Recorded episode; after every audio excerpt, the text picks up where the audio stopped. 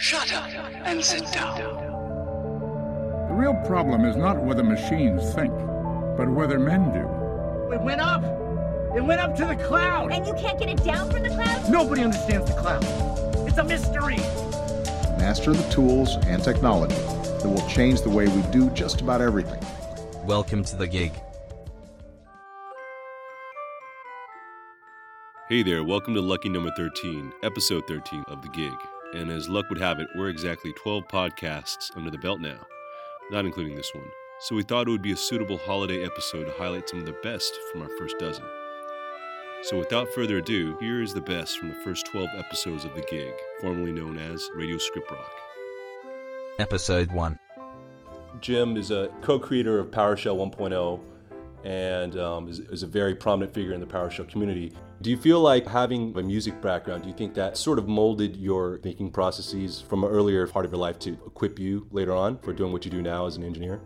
I learned how to see patterns more rapidly. Mm-hmm. It's one of the things as a musician you do is you start to recognize patterns because it it uh, it helps you in in so many different ways. And so uh, you know if you you can go back down to you know doing scales and, and arpeggios and all those things that we do as a musician, when you recognize those patterns, you, you don't have to work so hard. You, you actually let the, the training take over. And by recognizing patterns as a general principle, uh, I think that's ex- extraordinarily useful in, in software development. Episode 2 one of the more scary things to have happen in the modern world these days is that you can see someone repeatedly trying to brute force your yeah. uh, bank account. Right. And the reality is that you cannot do too much. And even if you contact the finance institution, the reality is, is uh, like from my experience, like working in banking, uh, albeit quite some time ago, but ultimately there's not a great deal you can do other than resetting passwords and all this stuff. But if right. it's a brute force attempt, they're going to try again, right? So right. all these other mechanisms like two factor and all these other you know time-based exceptions it really is kind of disturbing and, and, kind of worrisome for like the average punter that's on the street that's receiving these types of messages so yeah and how many do you reckon of those are getting generated daily at the moment episode 3 so Ira Winkler is uh, one of the world's foremost security experts, and he's, he's a frequent speaker at RSA, as many of you probably know. If you are personally not going to be secure, then don't you know, then you might as well give it to a cloud provider who's reasonably secure. On the other hand, if you have good security practices in place, which is critical, um, you really got to look at your cloud provider and say, hey, if I'm moving to the, this the cloud, what's their practices? Are they going to allow, like in the case of hacking Twitter internal documents several years ago, what happened was a teenager in France just got bored and said, hey, I'm going to hack Twitter. So he was able to get the login credentials or compromise the login credentials on, you know, for Gmail, Google Apps, whatever it was, and he was able to change the woman's password and then log in as that woman from somewhere in France. Episode 4. Uh, Scott is the CEO of Authentic8. And, uh, well, Scott, I'll let you go ahead and tell us more about your company and, and your technology, specifically um, what you guys are doing in terms of innovating security? You got to get to email, you got to get to whatever, Facebook or a dating site, or you got to update your gambling positions, whatever it is. there are things that you need to do. You know, work life balance is, is kind of commingling now. People need to get out to the internet. When IT says, How are we going to do that and balance our security and content compliance uh, rules? There's real tension there. Sure. So, one use case could be IT could say, use this browser for personal stuff. So you basically have a different icon and you launch it. Right. That browser doesn't execute on the on, on your device. It actually executes on our environment. Episode 5.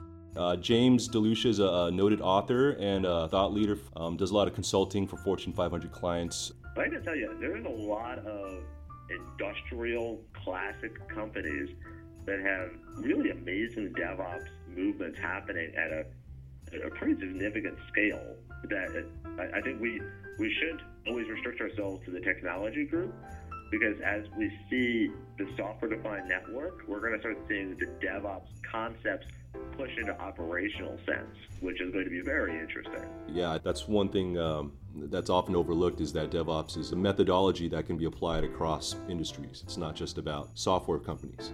Yeah, you know, power and generation companies, you know, those, those that are working on the, uh, you know, from the the readers on your boxes, right, for smart power grids to those that are handling the big generators, uh, companies that deal in big agriculture, uh, everything from research to kind of managing all the crop yields. Episode 6. So today we're happy to have on our podcast uh, Phil Boshua. And did I say your name right?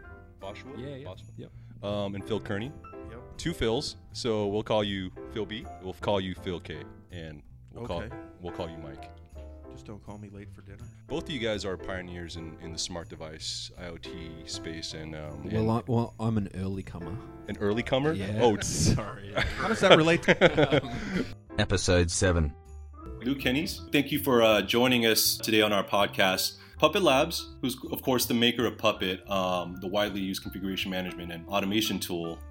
So uh, our entire strategy is based on a very deeply held belief that things are going to get, are going to, it's going to continue to be important to manage complexity. It's going to continue to be important to manage heterogeneity. And this is, I think, one of the things that all of the containerites miss, and it's, it's bloody stupid, mm-hmm. is heterogeneity is not going away.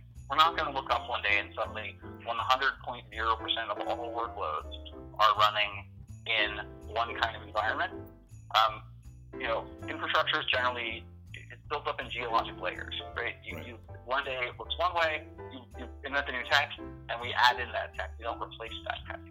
Um, and how long did token ring take to, to go away? Right. Uh, I'm still running in places today. um, so, so our strategy isn't how do we make sure that we shift everything we do to match the coolest trends.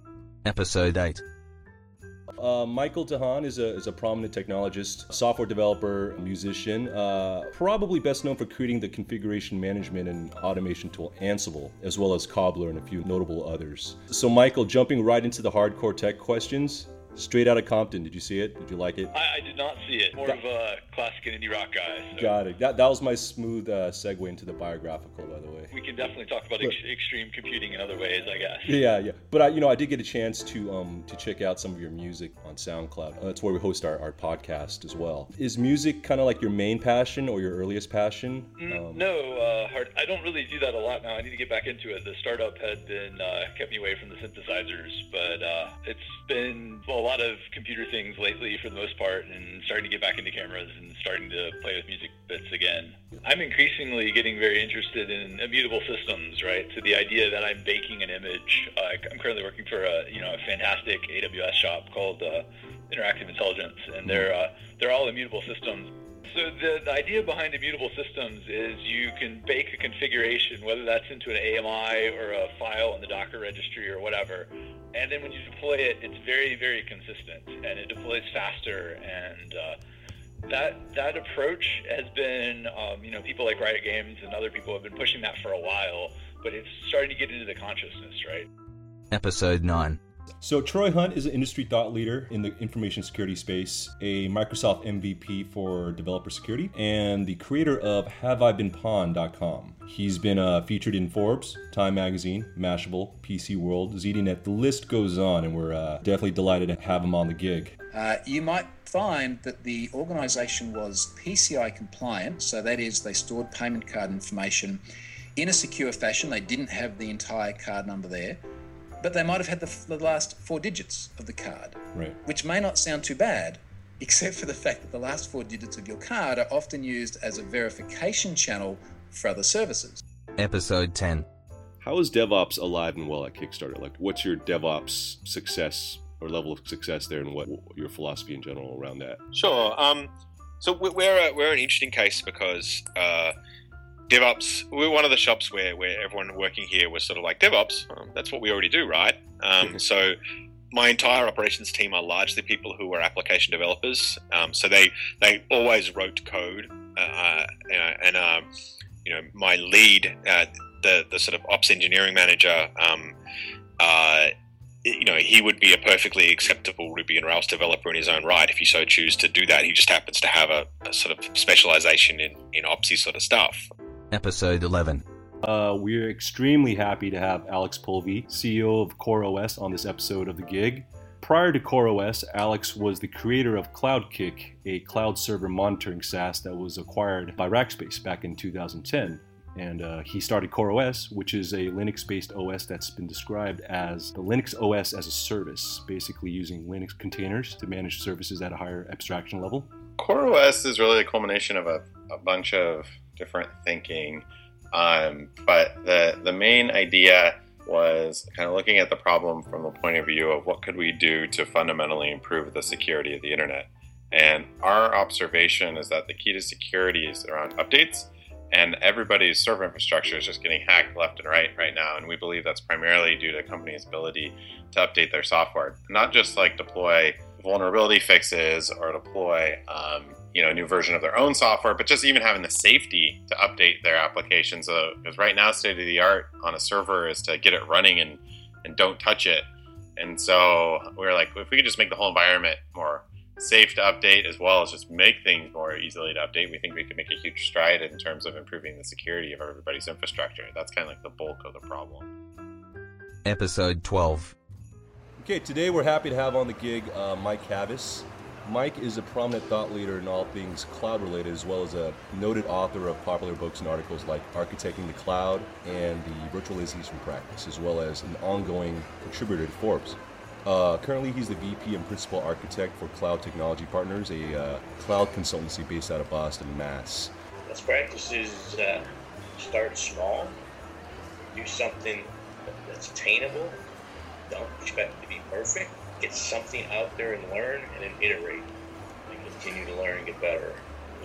There's so much to know that you can't get it all right, so make something, do something that's another problem. A lot of companies they go to the drawing board for a year, year and a half, two years, and you know you never get beyond PowerPoint. But you know, make a decision, do something, try it, do proof of concept, iterate, get something out there, figure out what worked, what didn't, fix what didn't work, iterate, start the next one, start. Hey there, thanks for listening. That was episode 13 of The Gig, our special Christmas episode. We've got a lot more in store for 2016, so until then, check out scriptrock.com for more info. Have a great holiday, New Year's, from all of us at Scriptrock.